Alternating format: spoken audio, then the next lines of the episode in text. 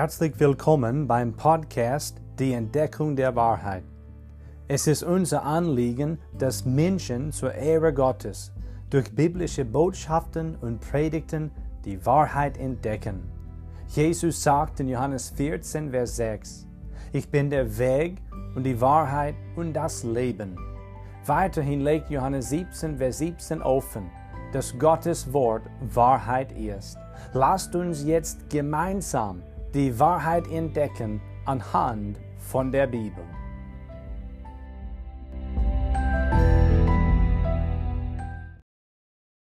Epheser 2 können wir jetzt aufschlagen. Epheserbrief Kapitel 2, der befindet sich im Neuen Testament. Und wir finden Kapitel 2. Der Text ist Verse 19 bis 22. Wir haben noch das Thema der lebendige Tempel des lebendigen Gottes. Und heute beenden wir diese Predigtreihe über dieses Thema. Es handelt sich nun um den Zweck des Tempels. Wozu dient der Tempel Gottes? Auf diese Frage möchte ich heute mittels der Heiligen Schrift antworten. Aber zuerst sollte ich den Text vorlesen, Epheser 2, 19 bis 22. So seid ihr nun nicht mehr Fremdlinge ohne Bürgerrecht und Gäste, sondern Mitbürger der Heiligen und Gottes Hausgenossen, auferbaut auf der Grundlage der Apostel und Propheten, wenn Jesus Christus selbst der Eckstein ist in dem der ganze Bau zusammengefügt wächst zu einem heiligen Tempel im Herrn, in dem auch ihr mit erbaut werdet zu einer Wohnung Gottes im Geist.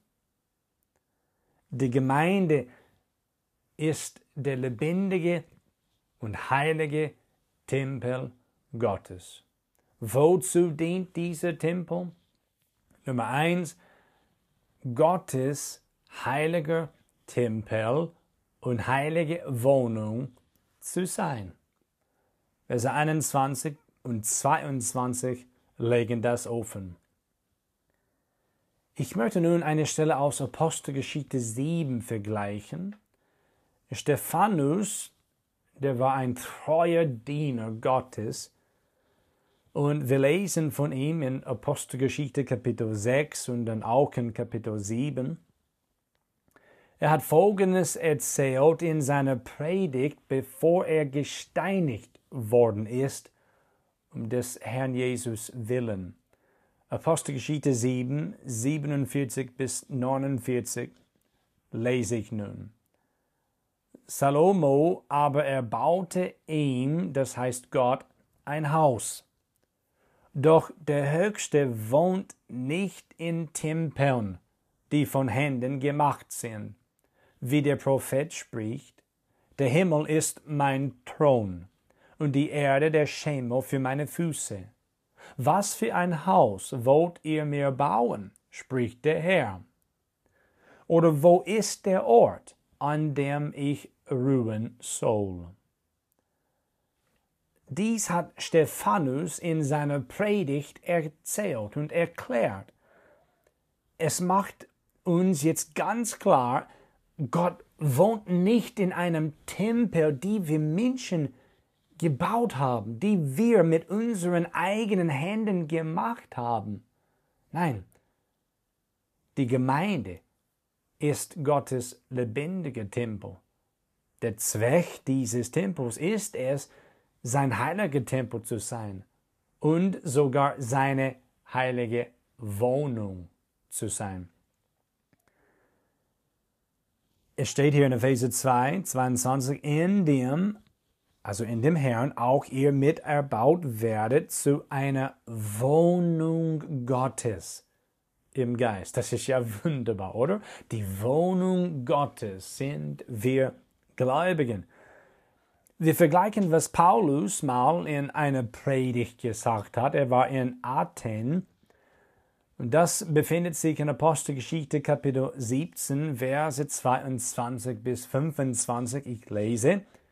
Da stellte sich Paulus in die Mitte des Areopags und sprach, Ihr Männer von Athen, ich sehe, dass ihr in allem sehr auf die Verehrung von Gottheiten bedacht seid. Denn als ich umherging und eure Heiligtümer besichtigte, fand ich auch einen Altar, auf dem geschrieben stand, dem unbekannten Gott. Nun verkündige ich euch den, welchen ihr verehrt, ohne ihn zu kennen. Der Gott, der die Welt gemacht hat und alles, was darin ist, er, der Herr des Himmels und der Erde ist, wohnt nicht in Tempeln, die von Händen gemacht sind. Er lässt sich auch nicht von Menschenhänden bedienen, als ob er etwas benötigen würde, da er doch selbst allen Leben und Odem und alles gibt. Paulus sagt auch, Gott der Herr wohnt nicht in Tempeln, die von Händen gemacht sind. Beide Prediger haben klar gemacht, dass Gott in von Menschen Händen gemachten Tempeln nicht wohnt. Und dieser Prediger möchte das jetzt auch ganz klar aussagen. Gott wohnt nicht in Tempeln. Er wohnt nicht in Gebäuden, die von Händen gemacht sind. Stattdessen wohnt Gott in der Gemeinde. Er ist in der Gemeinde zu Hause. Da wohnt Gott. Nun belege ich das noch weiter mit der Schrift und wir wollen nun auch die Notwendigkeit der Heiligkeit in unserem alltäglichen Leben betonen. Gott wohnt in seiner Gemeinde. Das betone ich jetzt, das belege ich jetzt. Dabei schauen wir, wie wir heilig sein sollten in unserem Leben. Aufgrund der Stellung des Gläubigen in Christus sind wir Gläubigen ein heiliger Tempel Gottes. Jedoch soll es auch eine praktische Heiligkeit in meinem und in deinem täglichen Leben geben. 1. Korinther 3, 16 und 17 sagen folgendes. Wisst ihr nicht, dass ihr Gottes Tempel seid und dass der Geist Gottes in euch wohnt? Wenn jemand den Tempel Gottes verderbt, den wird Gott verderben. Denn der Tempel Gottes ist heilig und der seid ihr.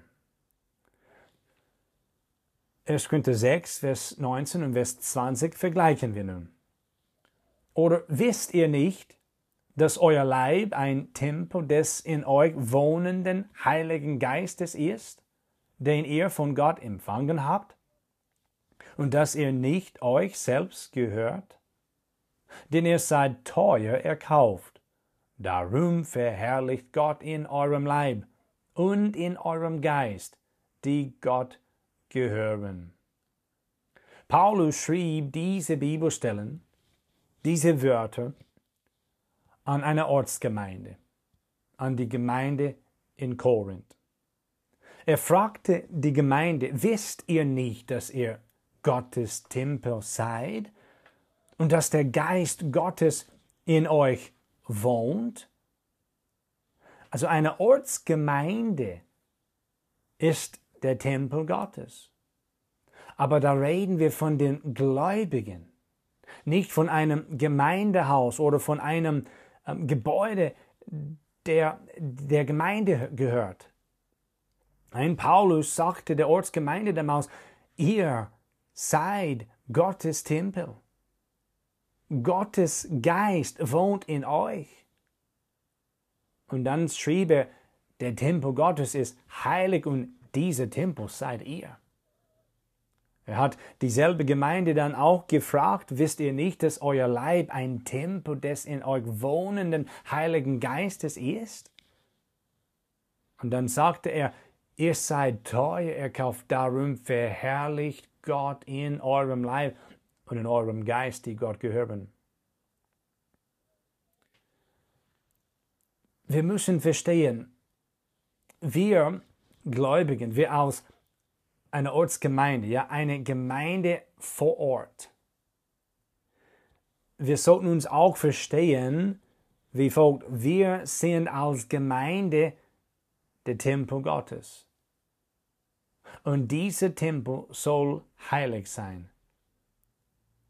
Aber das ist sehr praktisch zu verstehen, laut 1. Korinther 6, 19 und 20. Wir sollten Gott in unserem Leib und in unserem Geist verherrlichen. Und dazu möchte ich nun 2. Korinther 6, Vers 14 bis Kapitel 7, Vers 1 vergleichen. Ich lese nun diese Stelle vor. Zieht nicht in einem fremden Joch mit Ungläubigen. Denn was haben Gerechtigkeit und Gesetzlosigkeit miteinander zu schaffen? Und was hat das Licht für Gemeinschaft mit der Finsternis? Wie stimmt Christus mit Belial überein? Das hat mit dem Täufer zu tun, Belial. Ich lese nun weiter. Oder was hat der Gläubige gemeinsam mit dem Ungläubigen? Wie stimmt der Tempel Gottes mit Götzenbildern überein?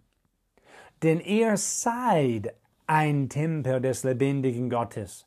Wie Gott gesagt hat, ich will in ihnen wohnen und unter ihnen wandern und will ihr Gott sein und sie sollen mein Volk sein. Darum geht hinaus von ihnen und sondert euch ab, spricht der Herr, und rührt nichts Unreines an. Und ich will euch aufnehmen, und ich will euch ein Vater sein. Und ihr sollt mir Söhne und Töchter sein, spricht der Herr, der Allmächtige. Weil wir nun diese Verheißungen haben, Geliebte, so wollen wir uns reinigen von aller Befleckung des Fleisches und des Geistes zur Vollendung der Heiligkeit in Gottesfurcht. Auch hier in dieser Stelle wird es klar gemacht, wir Gläubigen, wir sind ein Tempel des lebendigen Gottes.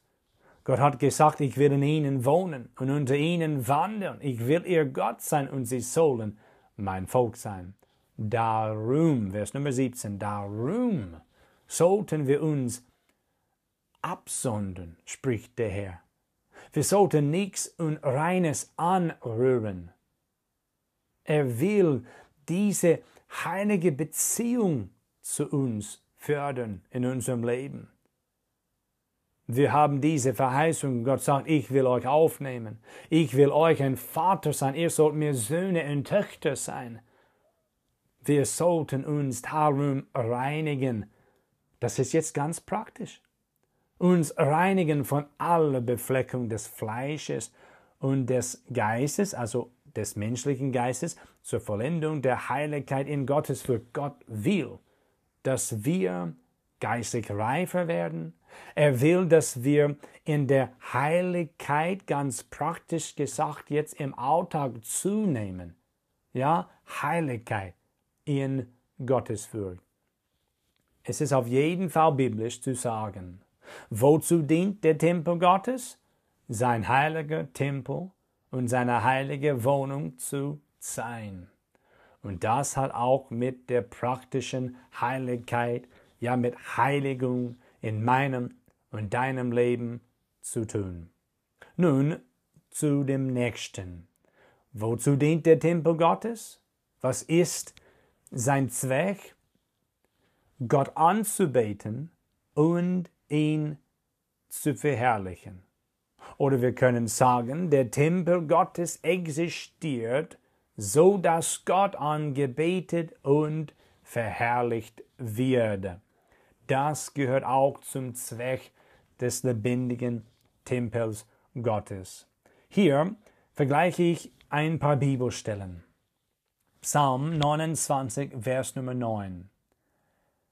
Die Stimme des Herrn macht Hirschkühe gebären und entblättert die Wälder und in seinem Tempel ruft alles Herrlichkeit. Im Alten Testament ging es um einen irdischen, natürlichen Tempel.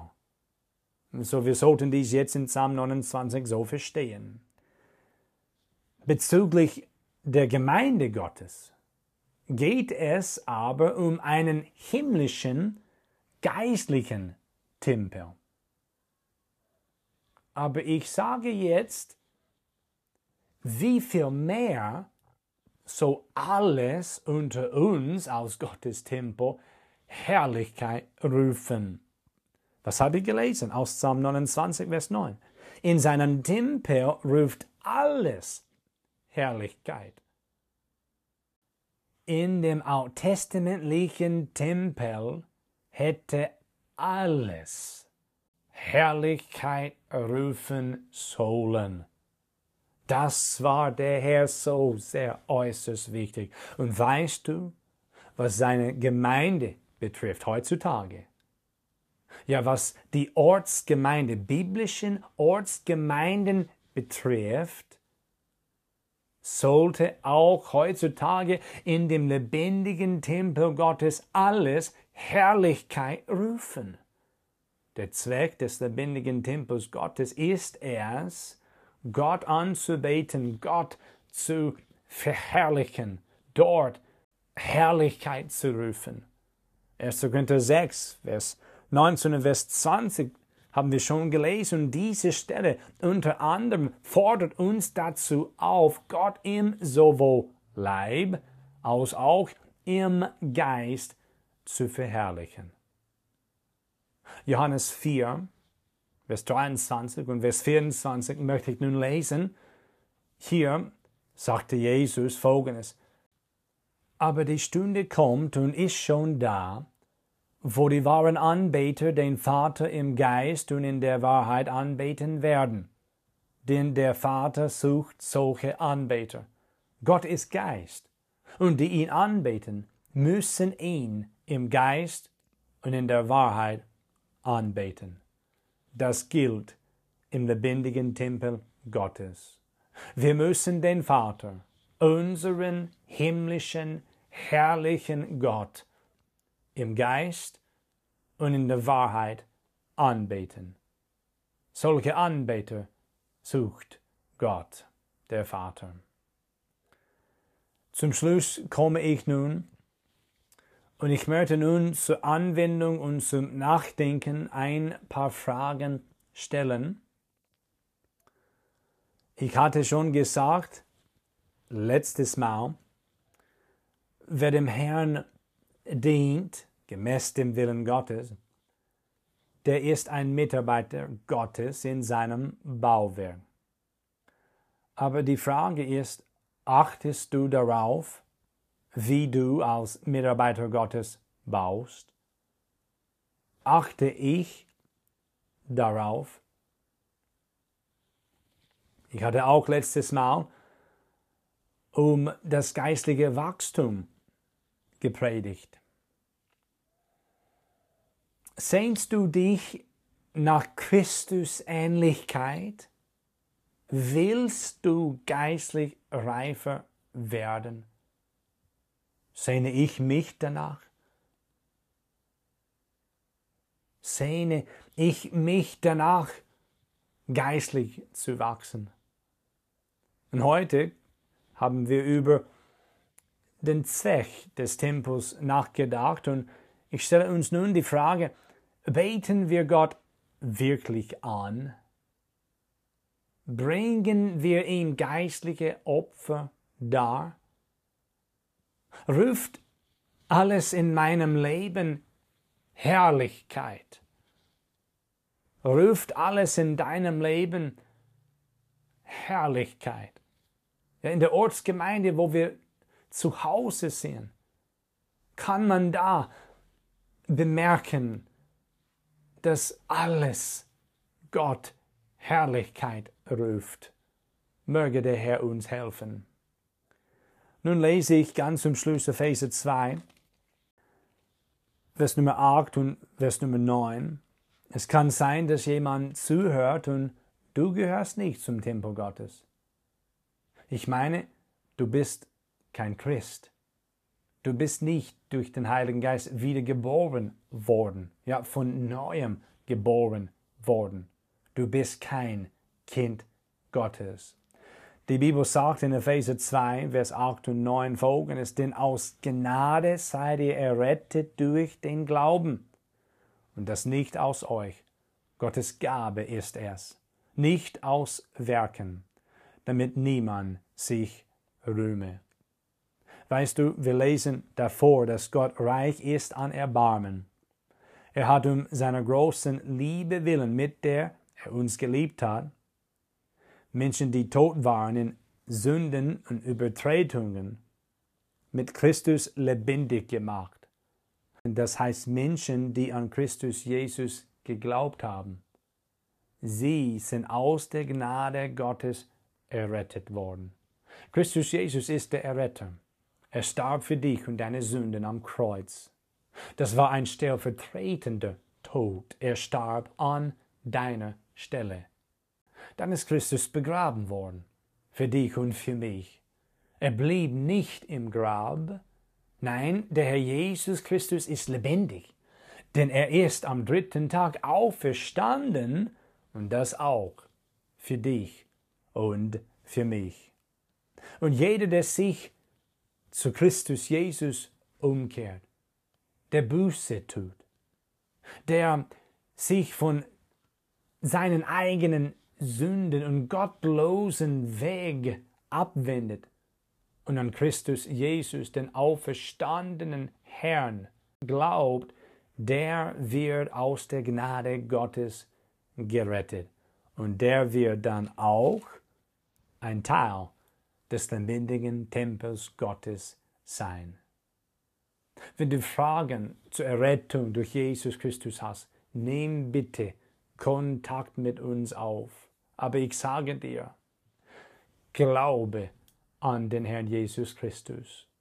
Bitte heute beschäftige dich mit der Botschaft Gottes, mit dem Evangelium, was ich vor kurzem ganz kurz erklärt habe.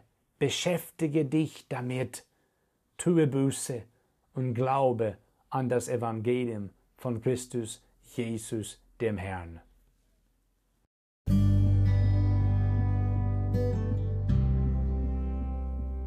Herzlichen Dank, dass du heute dabei warst. Wenn du Fragen hast, lass uns von dir hören.